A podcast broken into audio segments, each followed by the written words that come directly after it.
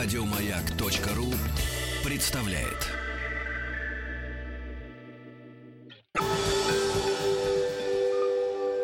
Москва слезам поверит.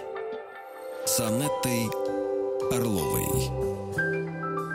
Доброго вечера всем. И вот сегодня мы вновь в студии «Маяка», и у нас опять прямой эфир, и мы будем отвечать на те вопросы, на те звонки, которые будут поступать. И я, Анетта Орлова, психолог, буду стараться, чтобы этот час прошел достаточно динамично, чтобы мы попытались ответить на большое количество звонков и писем. Писем очень много, поэтому, конечно, приходится выбирать, и буду э, очень э, рада, и буду очень рада, если то, что я говорю, и то, а, какие советы я даю и какие моменты, может быть, мне удается проявить в рамках эфира, а, принесет а, вам какую-то пользу. И у нас уже есть звонок. Пожалуйста, девочки, вы видите. Добрый вечер. Алло. Да. Анетта, здравствуйте. Да, здравствуйте. А, мне 29 лет, у меня такая история. А, мы с моим мужем прожили, ну, были вместе 8 лет. Четыре из них мы были в браке.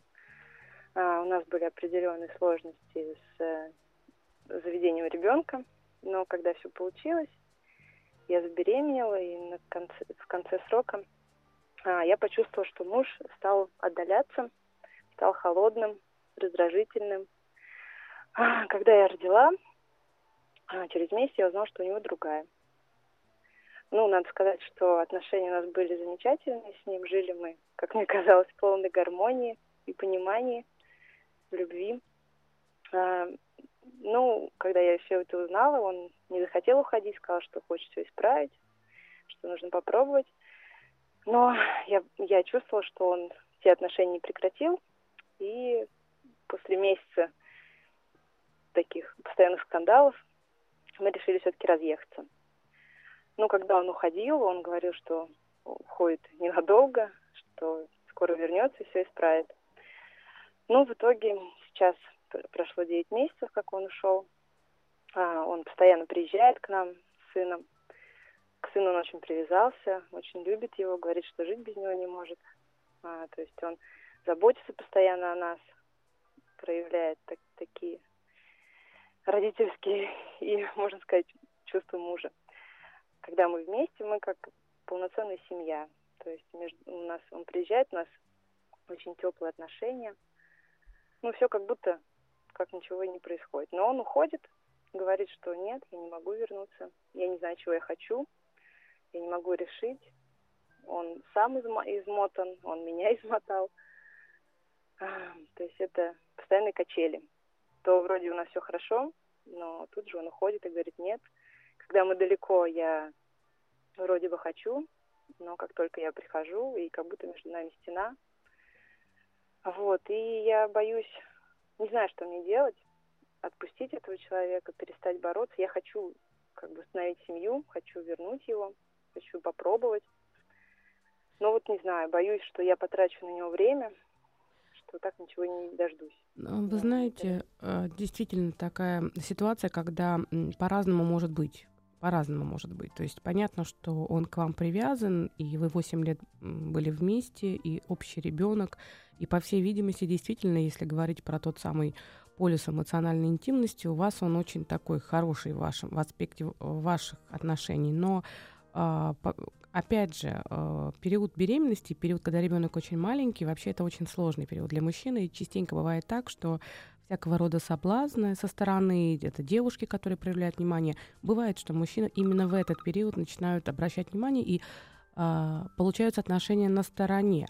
Но э, вот в этой ситуации я думаю, что, наверное, ваше вот это желание все-таки вот э, сохранить эту семью и ваше желание э, сделать так, чтобы вот вроде бы, когда он рядом, чтобы все, все было так, как прежде, Э, с одной стороны, это очень такой плюс с точки зрения того, что вы формируете у него э, отношения с сыном, и это действительно правда, потому что ваше то, что вы рады ему, и то, что ребенок общается, и то, что он привязывается, это замечательно. Но с другой стороны, по всей видимости, ваш э, муж, э, он э, удовлетворяет абсолютно свою потребность в общении с вами. То есть можно говорить о том, что а, тогда, когда ему хочется увидеть вас, тогда ему хочется с вами как бы побыть, он имеет возможность прийти. Да, он это, э, конечно, он это предъявляет под таким лозунгом, что он идет общаться с ребенком, он о вас заботится и все остальное. Но по сути очень большой вопрос. Да, ребенок до годика, малюсенький ребенок, и насколько отец в это время способен действительно проявлять к ребенку такие полноценные чувства, скорее всего, все-таки он приходит именно к вам, потому что он нуждается в той эмоциональной теплоте, в той чувстве надежности. Скорее скорее всего, еще в том, чтобы еще раз убедиться, что вы все еще его ждете, потому что вот это вот ваше ожидание его, оно как бы подкрепляет его чувство безопасности, снижает его тревожность, и, по сути, вот получив все это, это немножечко вампиризм. Что бы я бы порекомендовала? Опять же, здесь нужно, э, вы должны смотреть на особенность этого человека, на особенность взаимоотношений. Я могу где-то что-то сказать, как бы вот э, все-таки я не знаю всей ситуации, но, может быть, имеет смысл попробовать сделать так, чтобы он почувствовал, что э, действительно действительно вы рады, что он приходит, да, вы рады, вот он с ребенком общается, но чтобы в этот момент как раз вы пошли бы куда-нибудь, вышли бы, чтобы он почувствовал, что он приходит, но вы его не ждете. Сделайте один раз хотя бы такой эксперимент, что вы куда-то ушли, причем уходите с хорошим настроением, красивое, замечательное, и вы, в принципе, не спрашиваете, как у его дела, не интересуйтесь тем, что у него происходит в жизни, не заглядывайте ему в глаза в надежде увидеть, что он все-таки вот-вот-вот-вот, он решит что-то и исправит, да, он, вы там три раза сказали, что он что-то хочет исправить. Вот, э, по-моему, вы очень хорошая, даже, может быть, излишне хорошая. Э, я предлагаю вам немножечко переключить, убрать фокус внимания. Иногда для того, чтобы что-то вернуть, нужно немножко это отпустить. Переключитесь и посмотрите. Скорее всего, если он почувствует, что у вас вообще-то все тоже может быть очень неплохо, ну, должен, должен немножко испугаться, должен. Тогда будет понятно, если действительно вы ему, вы ему по-настоящему дороги, и это всего лишь какое-то там увлечение, то он постарается вернуться. Если человек никак не будет реагировать на то, что вы куда-то уходите, что ну, вы будете для себя знать, что надо ставить точку, что, скорее всего, все-таки это прошлое. Да, детско-родительский контакт остается, но это прошлое. Вот эту иллюзию семьи я не рекомендую поддерживать, если там нет настоящего будущего. Да, для ребенка это можно делать, но внутри себя все-таки вы должны четко понимать, это, это, у этого есть будущее или не стоит на это тратить время. Да. И я хочу продиктовать телефон эфира. Телефон эфира, по которому вы можете позвонить и задать свой вопрос, это 728-71-71 с кодом города Москвы 495. Также номер для сообщений в WhatsApp 8 967 103 5533. И у нас звоночек. Добрый вечер. Добрый вечер. Здравствуйте. Здравствуйте, да, я вас слушаю. А, вот у меня следующая проблема. А, значит, когда я добиваюсь девушки, она мне либо перестает совсем интересовать, часто бывает, либо я начинаю терзаться сразу какими-то сомнениями и думать, что, может быть, я мог бы найти себе что-нибудь получше. Вот. А, и мне кажется, что это а, как-то, может быть, связано с тем, что я боюсь сделать выбор какой-то. А, однажды у меня вот был случай, что у меня была подруга, с которой мы вот очень хорошо друг другу подходили, как мне казалось. Но, тем не менее, в один прекрасный день я начал не сомневаться. Вот. А, после этого мы несколько раз расходились, снова опять начинали встречаться. Пока в один прекрасный день она не ушла замуж и не уехала в Америку. Ну, скорее всего, потом, когда она вышла замуж и уехала в Америку, вы, наверное, очень сильно жалели и считали, что вы ошиблись, что не выбрали ее. Да, собственно, я очень сильно жалел, до сих пор жалею. Пытался ее вернуть, но никак не получилось этого сделать. Вот, ну, наверное, она в этом права. Вот, но теперь у меня появился еще другой страх, что я теперь боюсь своих сомнений. То есть я теперь думаю, что вдруг, если я буду сомневаться в ком-то, то я сделал опять-таки неправильный выбор, но уже в другую сторону. Вот. А, также вот еще бывает такая ситуация, когда наоборот я понимаю, что девушку мне не так-то просто добиться, тогда она меня начинает больше интересовать. Вот, до тех пор, пока не получается все-таки чего-то а, достигнуть. А я хотела вот. задать вам один вопрос, э, если позволите. Скажите, пожалуйста, в переходном возрасте, в школе, вот когда только-только выстраивались отношения, вы, себя не, вы не были таким вот, который себя чувствует очень уверенно? Как бы были какие-то сомнения в этом аспекте с девочками? Именно вот первый такой вот опыт. Не первый, я был скорее, наоборот, очень неуверенный. Не уверен, да. И вот э, вообще вот в переходном возрасте вы нравились девочкам?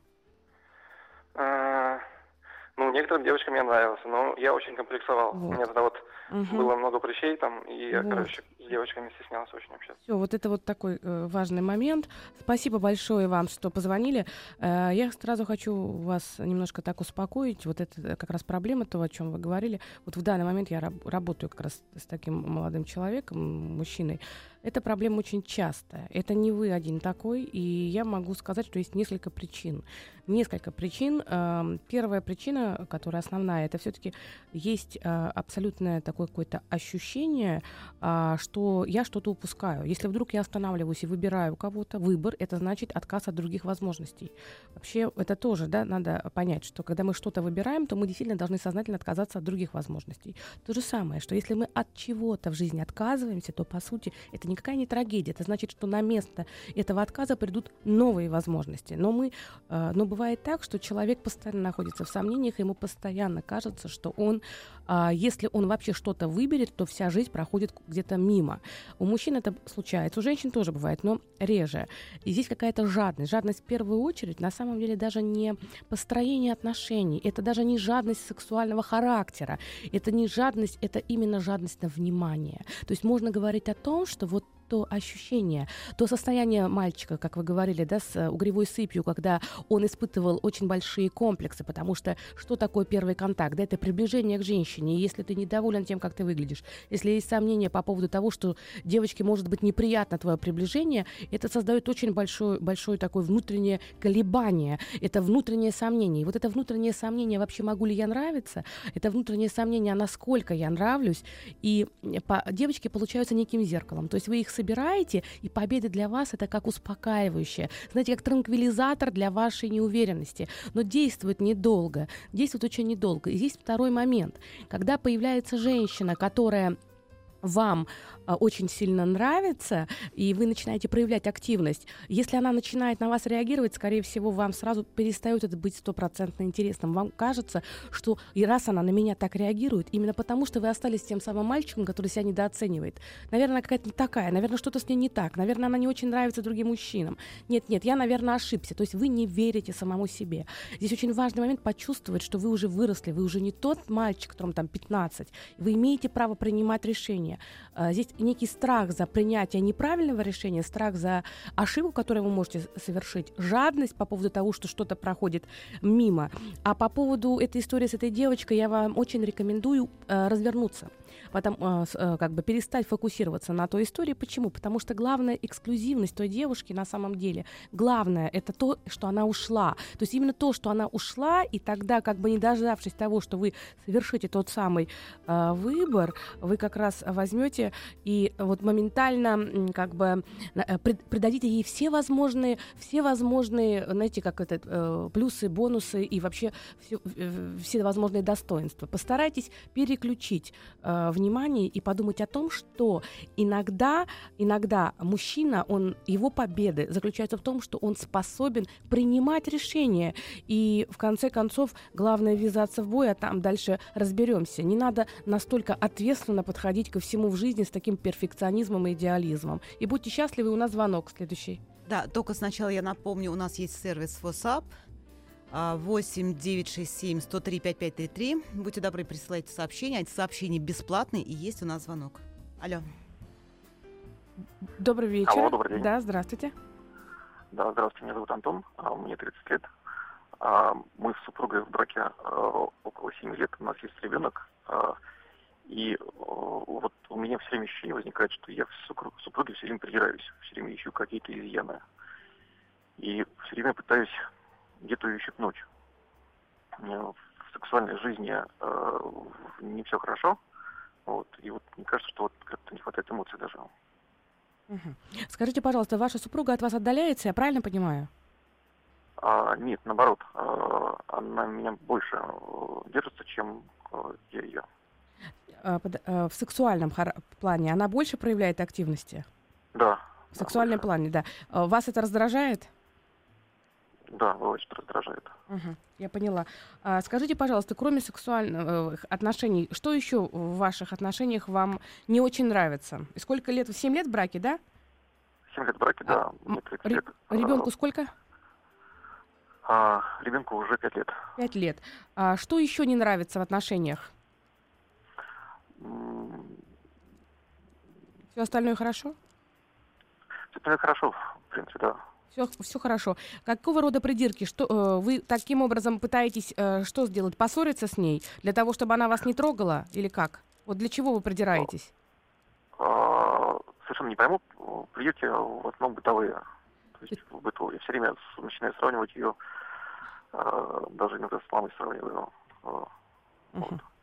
Вы знаете, вот э, как бы мало информации э, даете, но приблизительно могу предположить таким образом, что все-таки э, очень, э, когда высокая активность со стороны женщины, а у мужчины э, уже нет вот того, той самой страсти, той самой искры, которая была когда-то, если женщина начинает э, очень как бы давить в этом вопросе, педалировать, то действительно у мужчины включается избегание. Избегание может быть разным. Избегание может быть в виде как бы э, просто отдаления и замкнутости, но избегание может и прикрываться в виде тако, таких как достаточно агрессивных выпадов, раздражения, попытки э, каким-то образом э, попыток каким-то образом найти недостатки. Я думаю, что для мужчины, как мне кажется, и здесь могу ошибаться, вообще сама ситуация, когда женщина проявляет активность, а ему приходится каким-то образом дистанцироваться, она достаточно неприятна.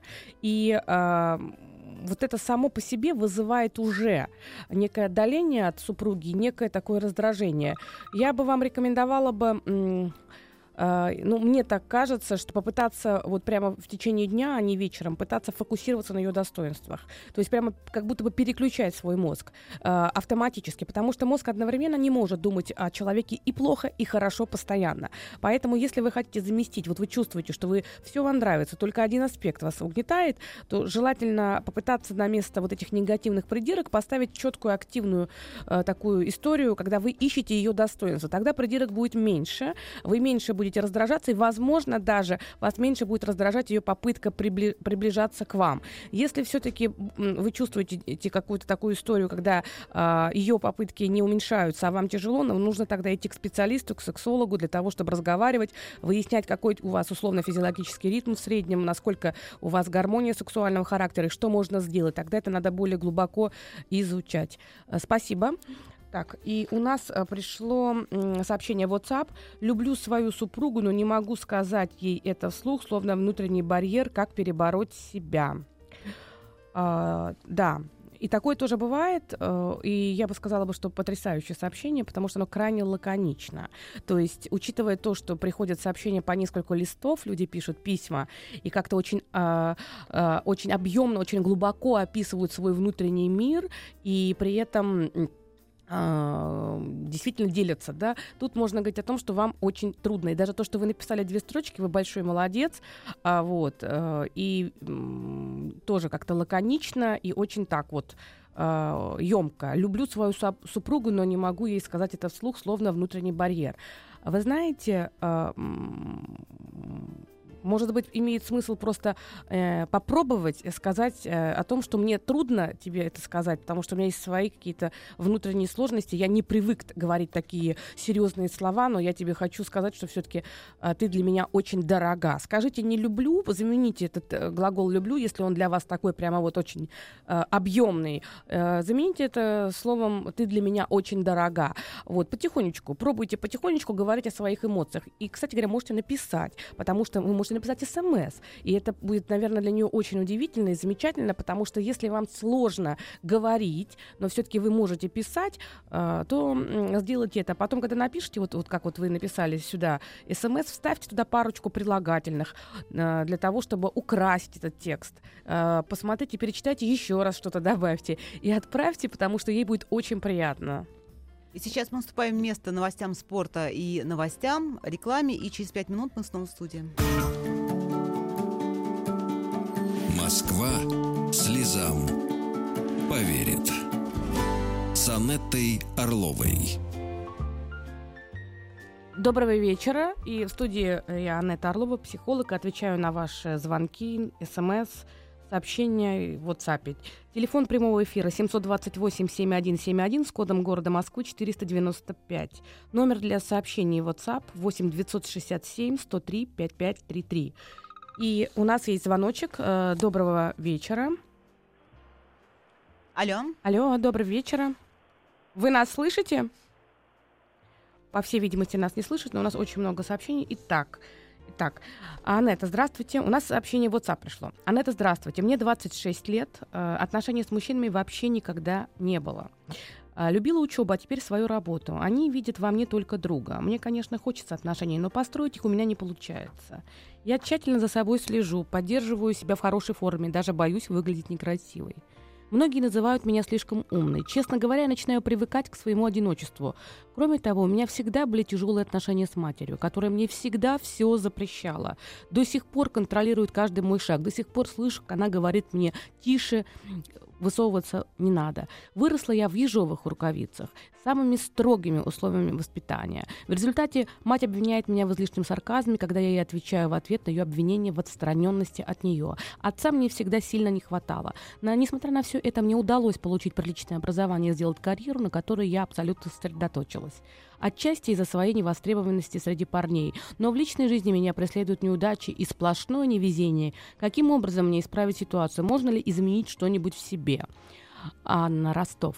Анна, изменить можно очень много. И в любом возрасте, и не в 26, и в 36, и в 46, мы, и так далее, мы способны изменить очень многое в нашей жизни. Действительно, то, что вы выросли в спартанских таких эм, условиях воспитания, когда очень много требований запретов, требований, указаний, и при этом очень мало удовлетворяются потребности ребенка именно эмоционального характера, в любви, теплоте, заботе, когда у ребенка э, совершенно нет прав на то, чтобы проявлять свои чувства, свои переживания, то э, действительно человек вырастает, и у него самый главный конструкт, один из самых главных конструктов, который э, потом помогает ему жить, самооценка, она, конечно, страдает. Поэтому здесь очень такой важный момент. Попробовать запустить в себе свое собственное жизнелюбие трудолюбие. То есть, с одной стороны, вы как бы делаете то, что у вас получается. И то, что у вас получается, это учиться, это работать, это безопасно, и вы к этому привыкли. Но с другой стороны, что-то происходит э, с вашими чувствами, что-то происходит с телесностью, то есть, по всей видимости, вы не очень чувствуете, ощущаете свое тело. И, скорее всего, это происходит именно потому, что в детстве были запреты. Запреты на переживания, запреты на эмоции, запреты на ощущения. Это все разные вещи. И вот этот запрет постепенно привел к тому, что вы, скорее всего, и тело свое чувствуете немножко фрагментарно. Поэтому нужно запустить желание, ощущение, чувство, телесность, безопасность. И я в понедельник, в этот понедельник, в ближайший понедельник у нас будет тема, то есть эфир будет посвящен не ответам на звонки, а у нас будет э, четкая конкретная тема самооценка, как э, повысить уверенность в себе, потому что вот этот конструкт самооценка является ключевым. Если у человека адекватная самооценка, если у человека есть уверенность в том, что он имеет на все в этой жизни право, но при этом не нарушает права других людей, то и его сценарий жизненный складывается совершенно иначе. Вот если кратко, то это именно так. И у нас звоночек. Э, добрый вечер. Добрый вечер. Да, я вас слушаю. Анетта, очень рада, что дозвонилась до вас. Мне крайне важно ваше мнение, и я не нахожу выхода в своей ситуации. Мне достаточно много лет, я считала себя умной в личной жизни женщиной. Однако вот нынешний второй супруг, первый умер и был много старше меня, а сейчас разница лет не в мою пользу. Но за 10 лет супружества первого и второго я прихожу к одному и тому же плачевному результату. Я не нахожу общих контактов и необходимости этих контактов с человеком. И вот это меня удручает. Они абсолютно разные. Первый супруг, который умер, и умер, и второй нынешний. И вот это заставляет меня задуматься и поискать причину, почему выходит так. Я бы не хотела, чтобы семья распадалась нынешняя, и я не вижу возможности ее сохранить. Можно в двух словах, вот э, все-таки вы говорите, не считаю нужным э, искать что-то общее или не нахожу что-то общее. Не нахожу возможности. Вас... Вы знаете, да. очень много обид было с его стороны, но таких личного плана, но э, в достаточно сложной обстановке мы сошлись. У меня погибли родные при взрыве дома. Я осталась одна с двумя детьми. Он предложил мне мужскую помощь, которая была крайне необходима. И сам находился в тот момент в крайне трудной личной ситуации, оказался одинок без доступа к своему сыну. А вот когда прошло 10 лет, мои роковые 10 лет супружества, как первого, так и второго, и мы немножко успокоились и другими глазами посмотрели на себя, выяснилось, что достаточно мало общего между нами. Как и с его стороны для меня, так и я ему мало интересно, и он дал мне это понять, и я ему поверила. А и что значит дал труднее... понять? Что угу. значит дал понять? Это какая-то история на стороне? Что такое дал понять? Нет, нет, на стороне никакой истории, но это неуважение ко мне, к моим просьбам. Я абсолютно абсолютно ни о чем не могу его попросить. У нас э, разный бюджет, у нас, собственно, семейных отношений как таковых, кроме общей крыши, нет. И, в общем, он мне сказал, что он бы никогда на меня не обратил внимания, если бы вот не мама, которая моя, которая, ну, э, помогла ему посмотреть в мою сторону и вот сделать эти шаги навстречу, вот, которые он, видимо, тоже не считает сейчас необходимо поддерживать, но ему некуда уходить. А, вы знаете, вот я бы в первую очередь сказала бы вам, что нет никакой связи между теми десятью годами и этими десятью годами, тем мужем и этим мужем. Можно только единственное, что сказать, что вообще брак — это очень непростая такая история, потому что два человека, которые должны долгосрочно находиться вместе, и проходит некое время, у вас это такой большой срок, 10 лет, и вы что-то там перестали замечать. Понимаете, у людей через год уже перестает что-то замечать. Поэтому а, действительно а, это испытание, и быть вместе с другим человеком, и прожить с этим человеком там условно всю жизнь или там 20 лет или 30 лет. Э, это непросто. И вообще, когда очень часто приходят женщины на, прием и говорят, у меня э, жизнь закончилась, э, я оказалась неудачницей, я прожила 20 лет с мужем, там у нас двое детей, и вот он ушел, и вот мы разошлись, я неудачница. И тогда я всегда говорю, это важный момент, поверьте. То, что брак закончился, это не означает, что это неудачный проект. Просто есть проекты, которые долгосрочные, и складывается так, что через всю жизнь можешь его пронести нести. Бывает, что начинается и заканчивается, но при этом это не означает, что нужно обесценить. 10 лет это немало. Это первое. Второй момент. Э, по всей видимости, э, для того, чтобы люди жили долго вместе, долго, ну, и в идеале, конечно, всю жизнь вместе. Это должно быть очень глубокое духовное решение двоих людей, не одного, а двоих людей, что они готовы принимать инаковость другого, принимать то, что другой — это другой, принимать его таким, какой он есть, позволять ему быть таким, какой он есть.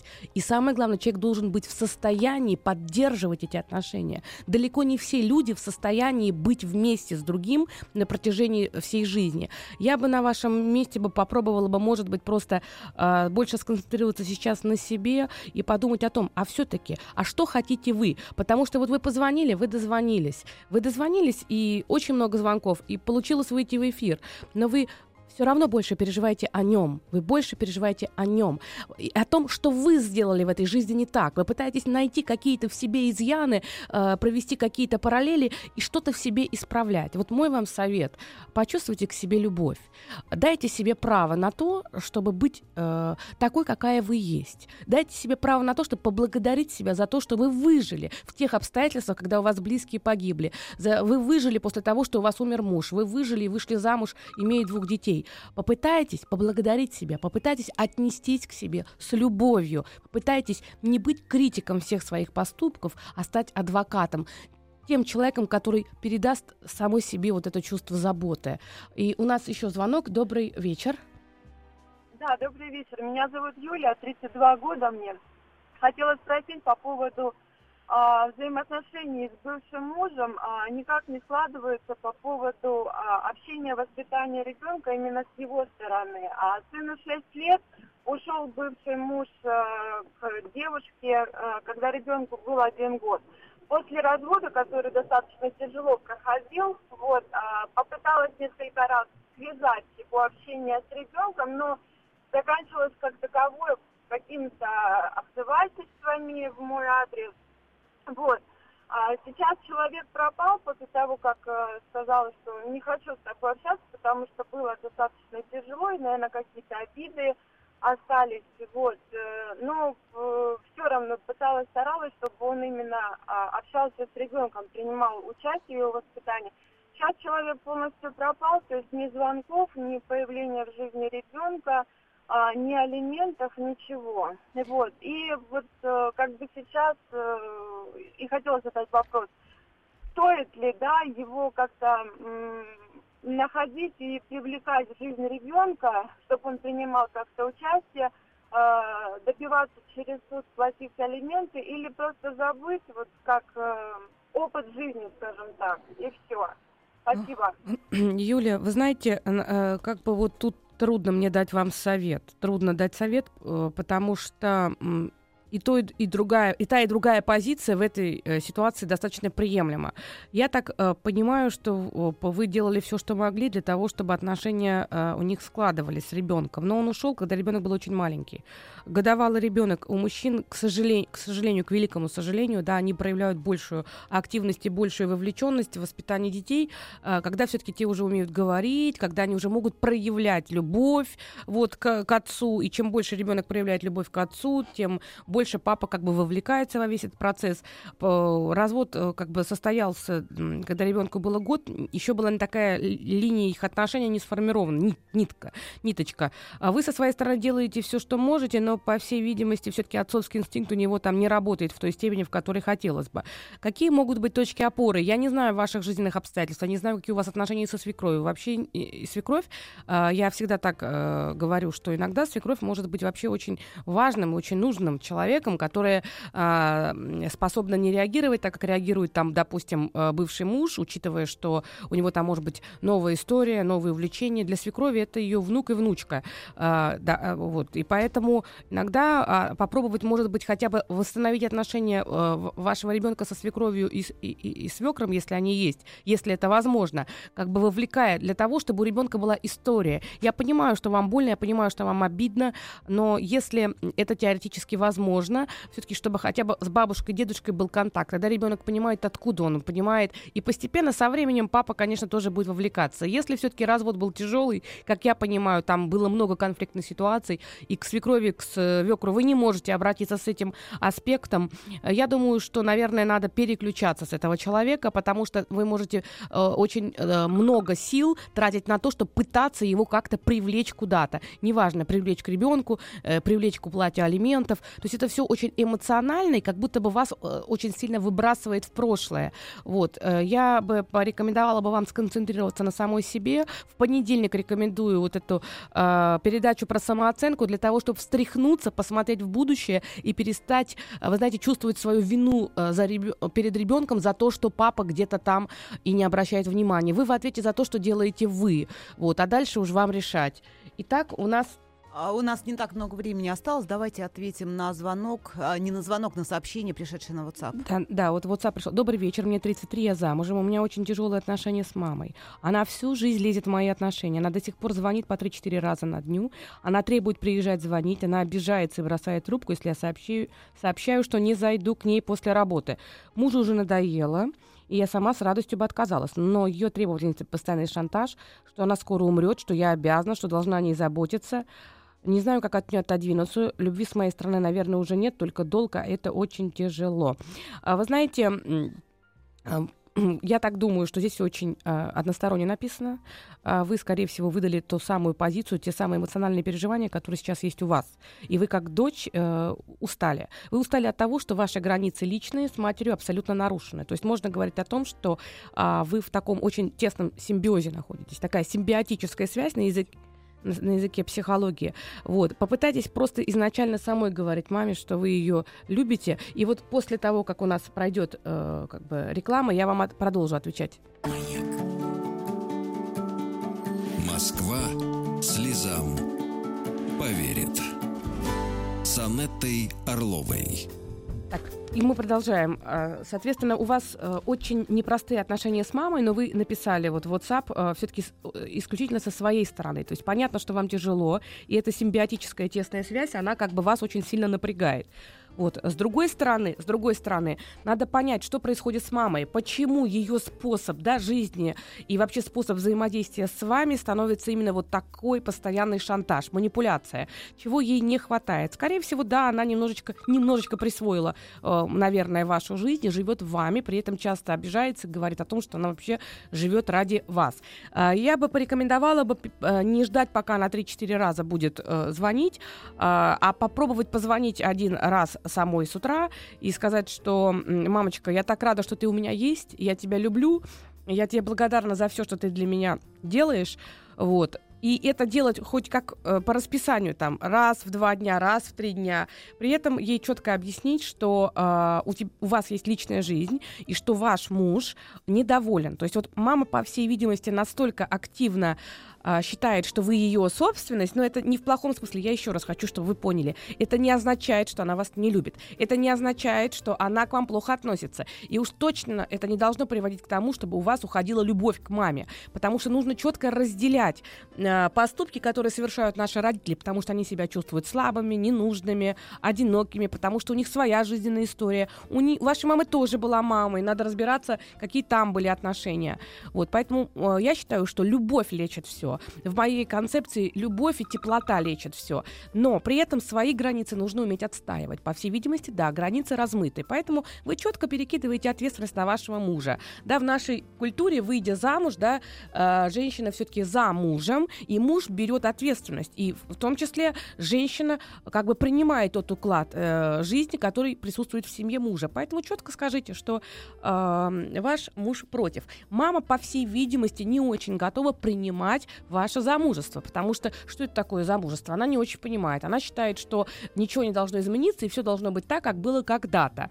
Вот, ну, э, могу только одно сказать, что а, побольше постарайтесь сделать так, чтобы а, от вас были какие-то исходящие положительные к матери, чтобы она чувствовала себя, хвалите ее, не ругайте, а, говорите о том, что она ей нужна, но при этом четко объясните, что вам необходимо проводить время с мужем. Наверное, вот этот такой самый простой и самый такой банальный пример, там надо более глубоко разбираться.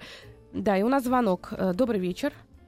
Добрый вечер, Анна. Меня зовут Ольга, мне 32 года. Подскажите, пожалуйста, у меня а, старая история любви, наверное, со школы. Мы встречались, когда учились в институте, и мы пережили вместе смерть его мамы, которая длилась а, довольно долго, 4 года. И после этого у нас отношения а, разрушились, он прекратил всякие контакты, и тем не менее, спустя какое-то время мы снова созванивались, снова общались, и вот эта эпопея длится 12 лет. Я понимаю, что из этих отношений ничего не получится, но моя жизнь э, катится куда-то, я не знаю куда. Я не могу построить ни с кем отношения. У меня были мужчины, мы проводили не один год вместе, но я не видела возможности дальнейших э, серьезных, так скажем, создания семьи. И я хотела бы задать вопрос, может быть, не пора психиатру. Я была, мне сказали, что все в порядке, я прошла тренинги психологов. Я не знаю, куда мне обратиться. Скажите, Нет, пси- э, вы абсолютно нормально, у вас прекрасная речь, у вас приятно слушать, поэтому психиатр у нас отменяется на данный момент. Да. А, я так понимаю, что когда эти четыре года были, вы очень много ему отдавали, я правильно понимаю, эмоционально поддерживали постоянно? Да, но там еще, как вот недавно, буквально в этом году, я узнала, что когда мама умирала, она взяла с него обещание никогда на мне не жениться. Причем папа за меня, мы с ним общаемся, он говорит, что мама уже была ну, не совсем адекватном состоянии, но вот, тем не менее, с тех пор да, но какая-то очень, э, очень грустная история. По всей видимости, да. Дело в том, что э, в тяжелом состоянии больные очень часто бывает помрачнение сознания, и очень часто бывает такое, что адекватность нарушается. И, это первое. Второй момент. Вы знаете, вы знаете, я бы все-таки на вашем месте э, постаралась бы а, оставить этого человека э, в покое, вот в прямом смысле, потому что, по всей видимости, действительно в этих отношениях вы все время датировали, все время отдавали что-то, то есть отдавали свою силу, отдавали свою любовь, отдавали свое время, отдавали свои какие-то э, эмоции. И э, очень непонятным и странным образом как бы сейчас возникает такая ситуация, когда вы в неком ожидании находитесь того, что вот, наверное, он должен на что-то решиться, и вот э, там, значит, у вас какие-то такие вот э, шахматные партии, папа за вас, мама против. Оставьте в покое этого молодого человека, оставьте его, идите вперед. И я думаю, что а, вот эта вот концентрация на том, что а, вот тогда не получилось, и вот надо любой ценой все-таки вот как-то вот, вот там хранится все то самое дорогое и самое важное, это иллюзия. Просто на тот период вы были очень ему нужны. Вы выступили как хороший профессиональный психотерапевт, только вы выступили, выступили как бы еще и как человек, который любит, и это гораздо более ценно. И вы как бы своей, своей любовью помогли помогали ему адаптироваться. Если человек не в состоянии это оценить, и при этом, да, вот это все бесконечно, то есть тогда, когда ему тяжело, ему нужна поддержка, вот именно эмоциональная, та самая поддержка, то есть та жизнь, которую вы в него способны были вдохнуть, потому что он реально встретился со смертью, да, э, вот, он идет за этим, за жизнью. Но получается, что за этой жизнью он еще и забирает у вас годы и вашу жизнь. Я предлагаю с такой же бережливостью, с таким же интересом, с такой же увлеченностью вам заняться самой. Напишите, пожалуйста, мне ВКонтакте, э, и э, мы пообщаемся потом вне эфира. 728-7171, код Москвы 495. Есть звонок. Алло. Добрый Алло, вечер. Да, здравствуйте. А, Анетта, э, большое спасибо, что соединили. Постоянный ваш слушатель. У меня проблема следующая. С женой 6 лет, э, три с половиной года сыну. И вот год как встретил другую женщину. И получается, что уже 7 месяцев жена знает об этом, но не могу сделать выбор. У как бы с женой связывает ребенок и очень теплый к нему. А, у другой девушки там, ну, с моей стороны, очень теплые чувства, любовь, все остальное, что должно быть в семье. Но останавливает ее ребенок. То есть вот как быть в этой ситуации? Ну, останавливает все-таки, наверное, не ее ребенок. Я правильно слышу, останавливает вина перед своим, что как это так, я оставлю своего и пойду к другому ребенку. Это напрягает? Или все Вина перед своим это да, это есть. Любовь перед своим есть, потому что я действительно много времени уделяю и воспитываю. Но есть э, нежелание воспитывать чужого ребенка просто.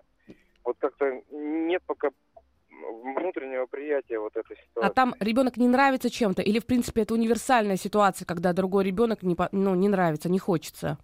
Нет, там несколько сложный характер у мальчика, то есть ему пять лет. Я и... поняла вас. Смотрите, время передачи просто заканчивается. Я что хочу сказать вам? По всей видимости, наверное, это время, когда нужно еще чуть-чуть для себя самого э, дать себе время для того, чтобы адаптироваться. Потому что вы не готовы сейчас принимать этот выбор. А попробуйте сфокусироваться сейчас на семье, посмотрите, сможете ли вы без этой девушки. Если сможете, то, соответственно, наверное, это ваш внутренний выбор. Но о чем-то потом будете жалеть. В любом случае, о чем чем-то жалеть придется. Вот, но только внутренний выбор ваш может позволить э, как бы не ошибиться. Любой совет психолога со стороны может быть ну, неверным. Будьте счастливы. Еще больше подкастов на радиомаяк.ру